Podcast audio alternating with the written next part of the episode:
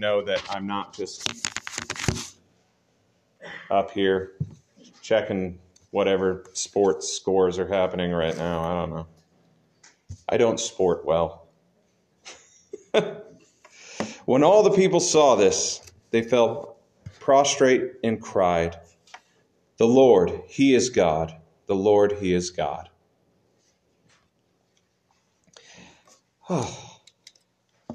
so, in our journey through the scriptures, we have made it all the way to 1 Kings 17. Now, there's a lot of scripture listed today in your bulletin. I have 1 Kings 17 through 19, 2 Kings 2, 4, and 6, Hosea 4 and 5, 8 and 9, and 14, Amos 1, 3 through 5, and 9. And I promise I read all of those multiple times. Uh, we're pretty much just going to be sticking to 1 Kings for today, though, so that you don't have to keep moving on through. But if you save your bulletin, I would highly encourage you to go through the rest of that, and you'll see there's quite a lot going on that I'm not going to get a chance to touch on today. Uh, again, I'm doing broad strokes. Please read the scriptures for yourself, or listen to them, or call someone up and have them read to you.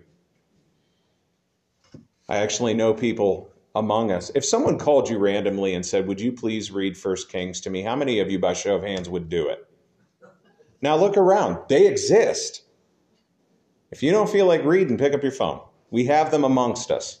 They will read to you. All right. And Elijah the Tishbite of the inhabitants of Gilead said to Ahab, As the Lord God of Israel lives, before whom I stand, there shall not be dew nor rain these years except at my word.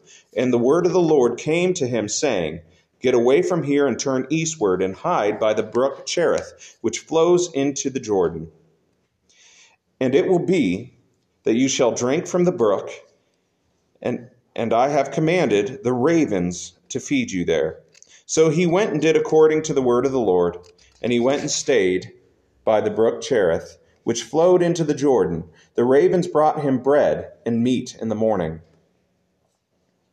and bread and meat in the evening and he drank from the brook. And it happened after a while that the brook dried up, because there had been no rain in the land.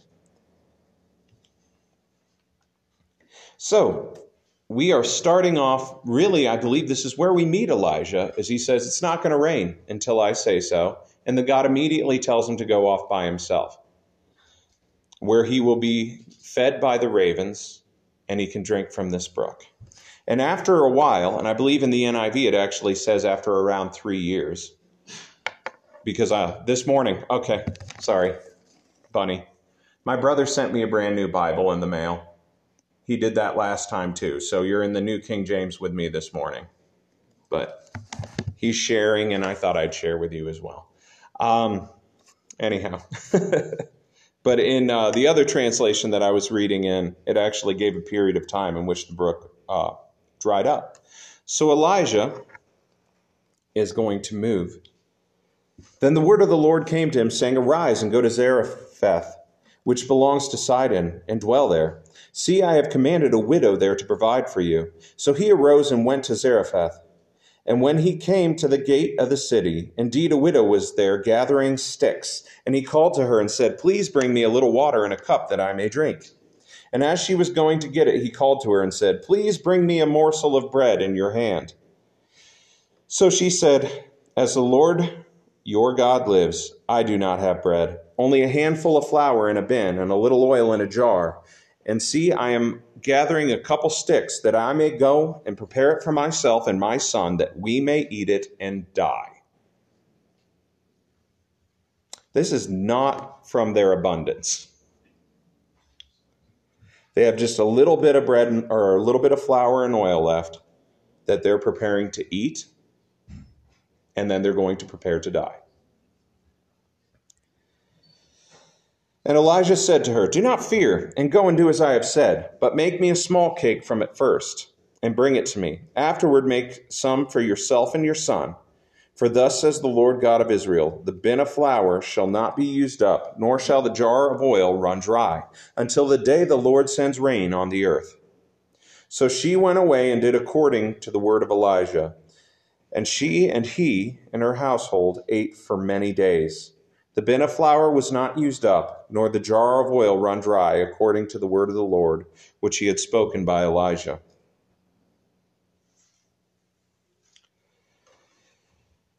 Now it happened that after these things, that the son of the woman who owned the house became sick, and the sickness was so severe that there was no breath left in him. So she said to Elijah, What have I to do with you, O man of God? Have you come to me to bring my sin to remembrance and to kill my son? And he said to her, Give me your son. So he took him out of her arms and carried him to the upper room where he was staying and laid him out on his own bed. Then he cried out to the Lord and said, O Lord my God, have you also brought tragedy onto the widow with whom I lodge by killing her son? And he stretched himself out on the child three times and cried out to the Lord and said, O Lord my God, I pray, let this child's soul come back to him. Then the Lord heard the voice of Elijah, and the soul of the child came back to him, and he revived. And Elijah took the child and brought him down from the upper room into the house and gave him to his mother. And Elijah said, See, your son lives. Then the woman said to Elijah, Now by this I know that you are a man of God, and that the word of the Lord in your mouth is the truth. So sometimes when we get upset, we forget things very quickly. She has been fed from this jar of flour that's running out and this jar of oil that's running out for uh, an extended period of time at this point. Yet when her son becomes sick and dies, she does what the rest of us do, and she's wondering where God is. Why is this happening? But we got to remember when she first met Elijah, she was preparing her last bread to eat it so that her and her son could die so they could just wait to die.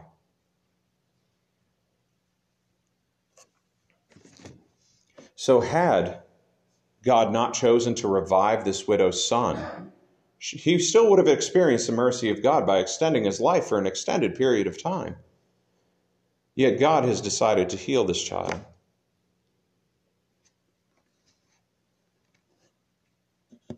And it does seem to really restore her faith And I'm sure that it also helps Elijah as well, and anybody in contact with them. When you see the Lord move, it really does revitalize you. I am on to chapter 18. And it came to pass, after many days, that the word of the Lord came to Elijah in the third year, saying, Go present yourself to Ahab, and I will send rain on the earth. So Elijah went to present himself to Ahab, and there was a severe famine in the land. And Ahab called Obadiah, who was in charge of his house. Now Obadiah feared the Lord greatly. For so it was while Jezebel, that is King Ahab's queen, massacred the prophets of the Lord, that Obadiah had taken a hundred and fifty Nope, he had taken 100 prophets and hidden them 50 to a cave and fed them with bread and water. So within the household, the man who runs the house of the king and queen, the queen has decided to kill all of God's prophets, and he has kept 100 of them alive and hidden, and he is feeding them and caring for them. And Ahab said to Obadiah, Go into the land to all the springs of water and to the brooks. Perhaps we may find grass to keep the horses and mules alive, so that we will not have to kill any livestock. So they divided the land between them to explore it. Ahab went one way by himself, and Obadiah went another way by himself. Now, as Obadiah was on his way, suddenly Elijah met him, and he recognized him and fell on his face and said, Is that you, my lord Elijah? And he answered him, It is I. Go, tell your master, Elijah is here. So he said, How have I sinned that you are delivering your servant into the hands of Ahab to kill me? As the Lord your God lives, there is no nation or kingdom where my master has not sent someone to hunt for you. And when they said, He is not here, he took an oath from the kingdom or nation that they could not find you. And now you say, Go tell your master Elijah is here. And it shall come to pass, as soon as I am gone from you, that the Spirit of the Lord will carry you to a place I do not know. So when I go tell Ahab, I cannot find you, and he cannot find you, he will kill me. But I, your servant, have feared the Lord from my youth. Was it not reported to my Lord what I did when Jezebel killed the prophets of the Lord, how I hid 100 men in the of the Lord's prophets, fifty in a cave, and fed them with bread and water? And now you say, Go tell your master Elijah is here. He will kill me.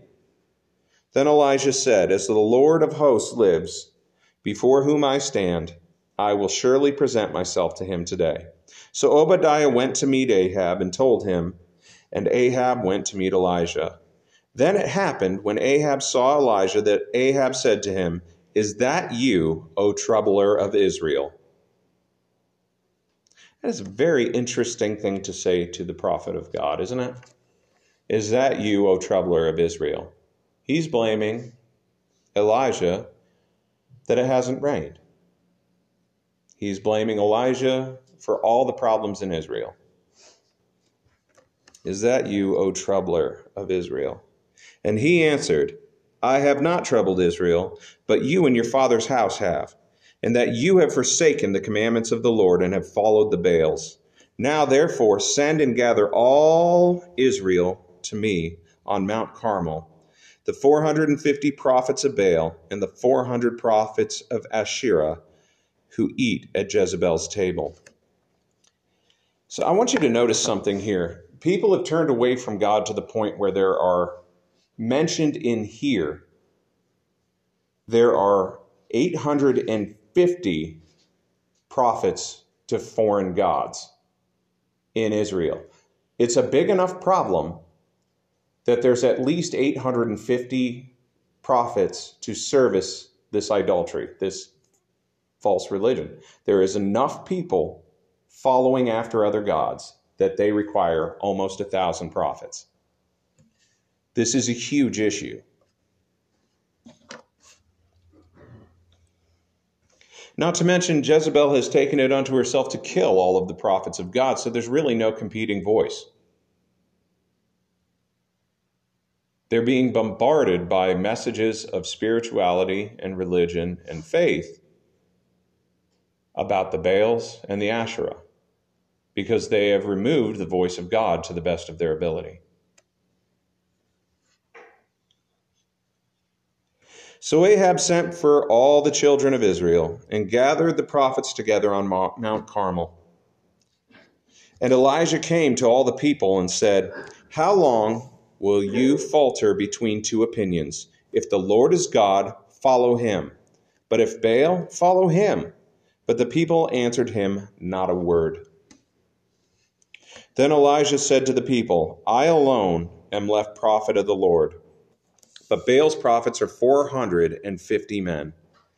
Therefore, let him give us, let them give us two bulls, and let them choose one bull for themselves, cut it into pieces, and lay it on the wood. Put no fire under it, and I will prepare the other bull and lay it on the wood, but put no fire under it. Then you call on the name of your gods, and I will call on the name of the Lord Again, capital L, capital O, capital R, capital D. That signifies that this was translated from the word Yahweh, right? If it was translated from any other word, it would just be capital L and then the rest of it would be lowercase. So he's going to call on the name of the Lord. He's going to call on the name of Yahweh.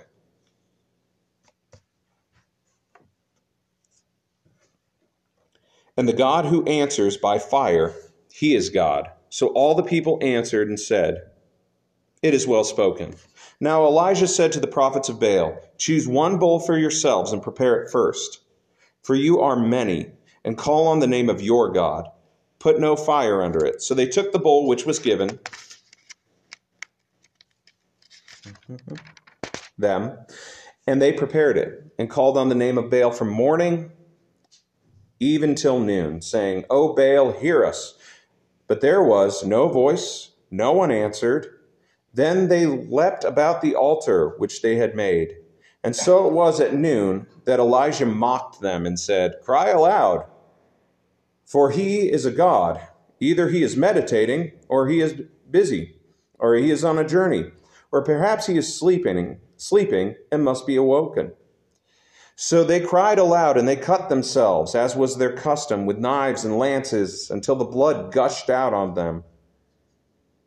And when midday, midday was past, they prophesied until the time the offering of the evening sacrifices. But there was no voice, no one answered, no one paid attention. Then Elijah said to all the people, Come near to me. So all the people came near to him. And he repaired the altar of the Lord that was broken down. And Elijah took twelve stones according to the number of tribes of the sons of Jacob, to whom the word of the Lord had come, saying, Israel shall be your name. Then with the stones he built an altar in the name of the Lord, and he made a trench around the altar large enough to hold two seahs of seed.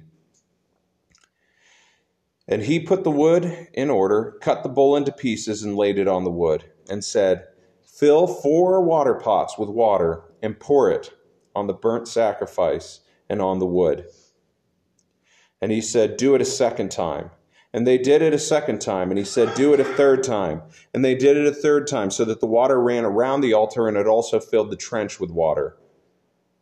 And it came to pass at the time of the offering of the evening sacrifice that Elijah the prophet came near and said, Lord, God of Abraham, Isaac, and Israel, let it be known this day that you are God in Israel, and I am your servant and that I have done all these things at your word. Hear me, O Lord, hear me, that this people may know that you are the Lord God, and that you have turned their hearts back to you again. Then the fire of the Lord fell and consumed the burnt sacrifice, and the wood, and the stones, and the dust, and it licked up the water that was in the trench. Now, when the people saw this, they fell on their faces and they said, The Lord, He is God, the Lord, He is God. And Elijah said to them, Seize the prophets of Baal. Do not let one of them escape. So they seized them, and Elijah brought them down to the brook Kishon and executed them there. Hmm. I'm going to keep going just a little further, but I am coming back to that. Then Elijah said to Ahab, Go up, eat and drink, for there is a sound of abundance of rain. And Ahab went to eat and drink. And Elijah went up to the top of Carmel. Then he bowed down to the ground, and he put his face between his knees, and he said to his servant, Go up now and look toward the sea. So he went up and looked, and said, There is nothing. And seven times he said, Go again. And it came to pass that the seventh time he said, There is a cloud, as small as a man's hand, rising out of the sea. So he said, Go up, say, Ahab, prepare your chariot, and go down before the rain stops you. Now it happened in the meantime that the sky became black with clouds and wind, and there was heavy rain. So Ahab rode away and went to Jezreel. Then the hand of the Lord came upon Elijah, and he girded up his loins and ran ahead of Ahab to the entrance of Jezreel. So, what we have in just 1 Kings 17 and 18 is it presents us with a problem. The problem is, is that people have turned their hearts away from God to follow after other gods. How God chooses to deal with this is he tells the prophet, Tell them it's not going to rain until you say so. And he does. And that lasts for three years. That is a terrible drought. In the meantime, the queen, who follows after false gods very zealously, has all the prophets of God killed, so she thinks. Obadiah saved some. Yet still, when I come to the end of chapter 18 to around verse 40 when Elijah has all the prophets of Baal executed. I find myself taken back by that. Where I'm just like, that seems so absolutely violent.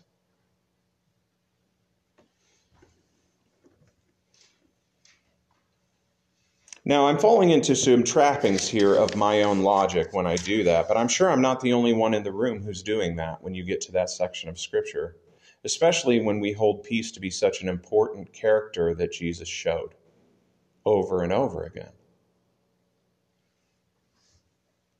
Now, the first question I'm going to ask will rub some of you the wrong way because it rubs me the wrong way, which is why I enjoy it so much, probably. I'm going to start with the most obvious Question Does God need to justify his actions to me? Well, no. I don't know what I'm doing most of the time, and I have two or three planners. God doesn't need to justify his actions to me. Now, the next thing I can ask, though, is Is this not justice? Is this not justice for the murder of all of God's prophets, for turning people away from the Lord God and having them follow after pagan gods? Because a, a, a very important truth that we lose sight of is in order for justice to exist, there always has to be punishment for evil. Justice is incredibly important. Anything that is not justice is sinful. But in order for justice to exist, there has to be punishment for sin. Or else what we have is mercy on top of mercy, which is not bad. Mercy is a wonderful thing, and God gives it to us. But part of justice is punishment. Now, something that I feel very, very strongly is when I read this account of what God did that doesn't give me permission to go smite the pagans. At no point in Christian history that I'm aware of has God told someone, go kill all these people. I know there's been a few instances where people have claimed that. But when God decides to execute judgment and when I decide to execute judgment are two very important distinctions.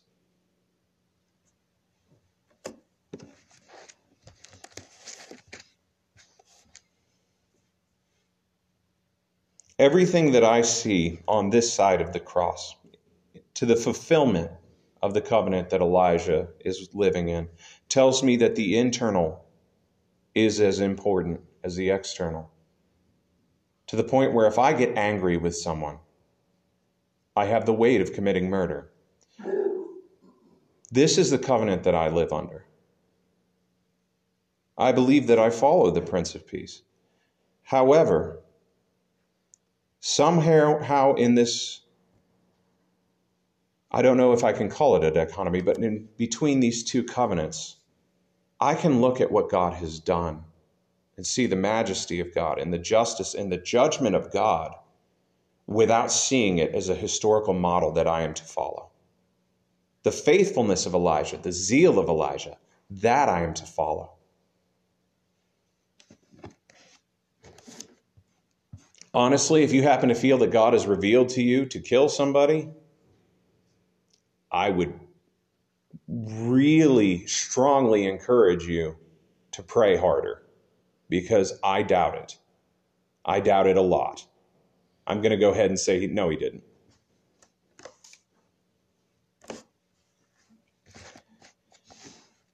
Because what we have after the Old Testament tells me that, well, no, he didn't.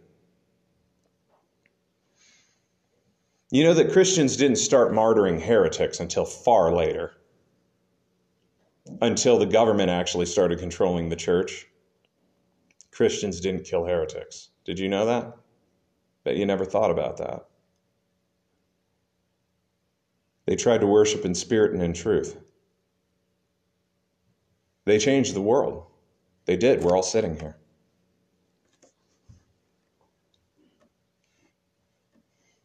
But what I'm struck by is I can still see the beauty and the majesty of God in the Old Testament, even in spite of all the accounts of violence and in spite of all the accounts of things that God determined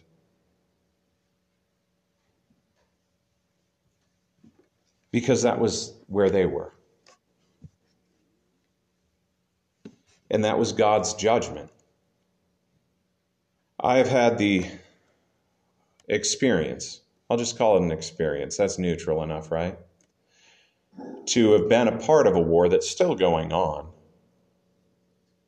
which they've started calling the Forever War because I was there 16 years ago, 17 years ago.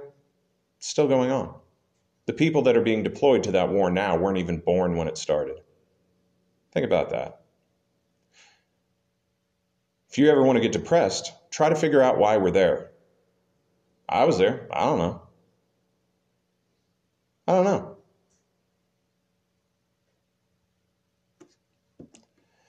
But I do know whatever the motivation was, it was not the same motivation that caused Elijah to have 450 false prophets of Baal slaughtered. I assure you, it had nothing to do with that heavenly justice.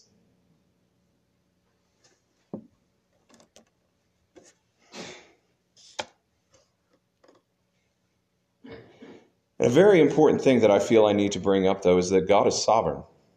God understands and knows things that are outside of my, my sphere of understanding. Because even though we can see the wickedness that led all the way to chapter 18 in the book of 1 Kings, I still find myself cringing at the idea of killing people in mass over a different idea. And that's because I've been shown such great mercy. I've been shown such a great mercy that was not available to these people. I'm really comparing apples and oranges. The mercy that Jesus Christ has shown me in forgiving my sins and my blasphemies and my heresies is not available to these people. That is the benefit of living on this side of the cross. I'm not saying that those prophets of Baal could not have turned and started following the true God of Israel and changed their ways had they been afforded the opportunity.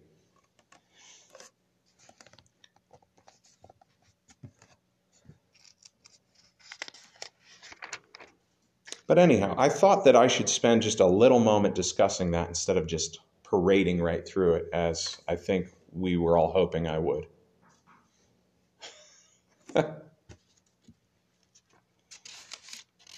Which phone company used to have the pin drop? Anybody remember? I know it wasn't Verizon because right now it sounds like pick up a phone here. That's seriously what our phone line sounds like right now. Just there's not even a dial tone. We're getting closer and closer to that Mennonite meeting house we started as, I believe. Maybe that's a good thing.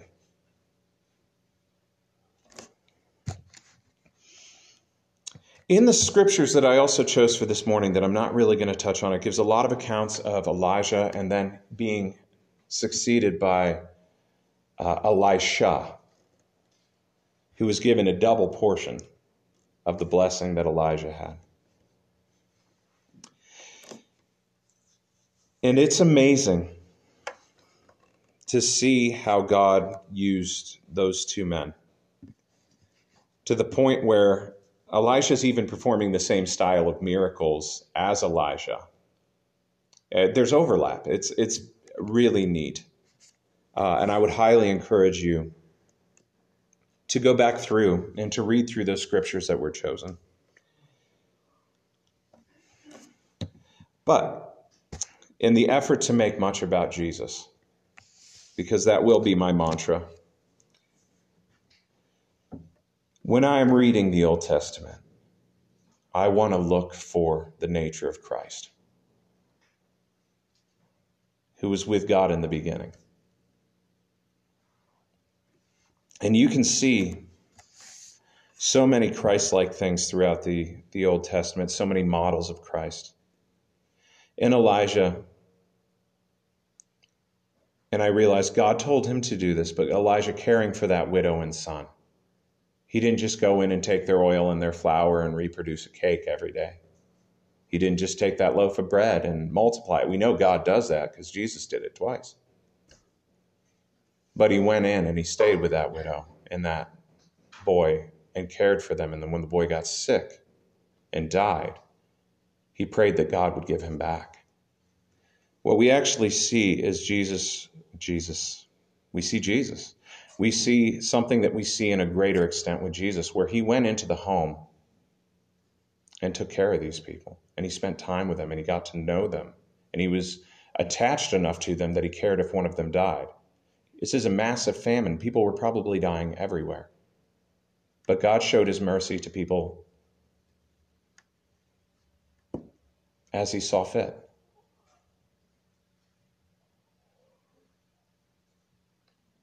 And I see something very clearly about the nature of God in accounts like this. And what I've heard most preached about from that section of scripture is Elijah's showdown with the uh, prophets of Baal on top of the mountain, where he calls fire down from heaven. And we like that. I like that. Did anyone else like that? I like that. It's the power of God, very tangibly, falling from heaven to the point where it actually consumes the stones. Anybody, you've all taken science classes. You know the melting point of rock is very high consumes the stones and licks up the water and the dust. We can see the power of God. And we can also see, if we keep reading, that the very next thing that happened is the queen gets mad at him and wants him dead. He gets scared and runs away. Because something else that keeps shining through in all of Scripture is that people are people and they continue to be people. Even the, one of the mightiest men of faith in all of human history, being Elijah, got scared and ran away because he was the only one left. And he asked God, Why didn't you just kill me? Why don't you just let me die? I'm the only one. And God tells him, Well, no, you're not. You're not the only one. I've kept a remnant. and I believe it was a thousand people. See, this is what happens when I start paraphrasing. But he left him a remnant of believers that have not bent the knee or kissed Baal.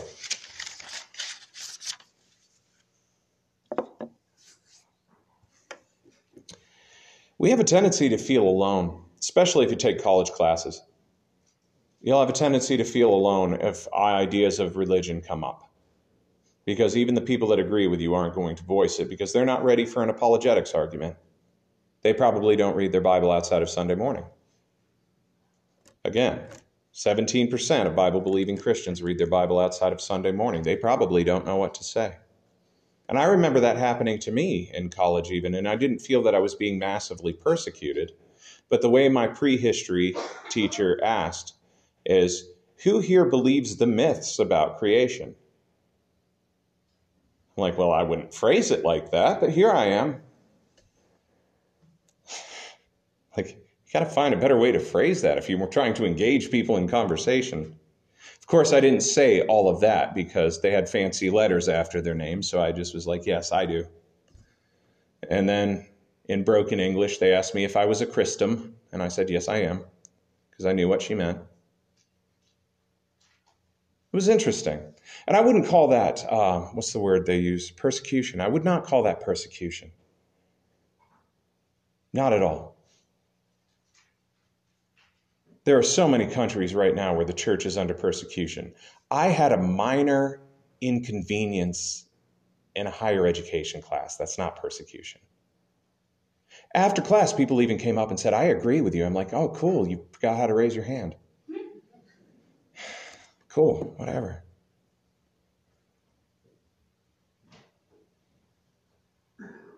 But it amazes me.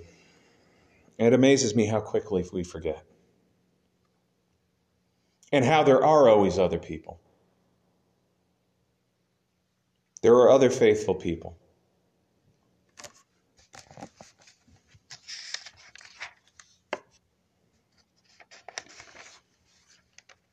I'm not going to raise this as a serious question, but have you ever wondered why no one else then went to confront King Ahab?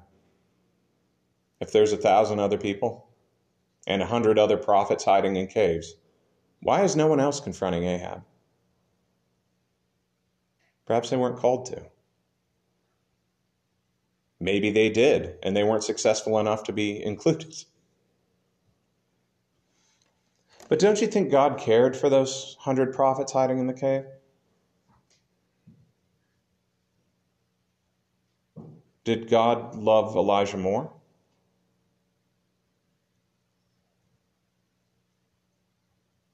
Or those thousand people dispersed around that were faithful to God? Did God love them less than Elijah? Why did he choose Elijah to be his instrument? In our Bible study on Tuesday night, we got to see a picture of stones that hold up a temple. How you see certain stones, but there's so many stones supporting those stones that you never see. I don't know. Were they praying for Elijah? I don't know. I do know that God loved them. I knew that I know that God spared them. I know that God uses their presence to encourage Elijah when he thinks he's all alone. We don't really see what our sovereign God is doing. We try to force it into our little man made vision because it's all we can see. We're so finite. We're trying to figure out why would God ever do this? And anytime something has been grave enough for someone to ask me that, nine times out of ten, I can say, I have no idea. I don't know. God knows. I know God. I don't know what God is doing. God is always moving, though.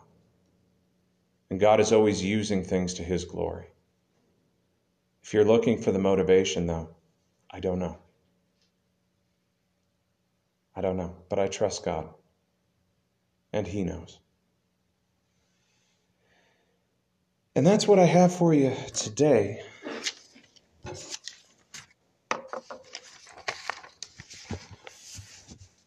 I hope I didn't spend too much time in an area of Scripture that you don't like, but sometimes those are good for us as well.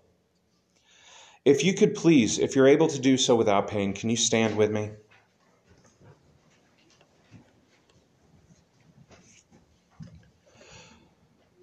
Father God, I thank you for your word. I thank you for the divine oracles that you've given us in your scripture. I thank you especially for the verses that are hard to decipher. I thank you for the growth that you can provide us. Father God, I thank you for Jesus. Lord, I pray that you would be with the rest of our service, that you would continue to draw us closer to each other and closer to you. Lord, I pray that you would bless the meal and those who decide to stay for it, and that you would continue to be with our baptism and membership class. I pray this in Jesus' name. Amen. That brings us to our time of announcements, prayer, and sharing, which will be led by Mike Talfew.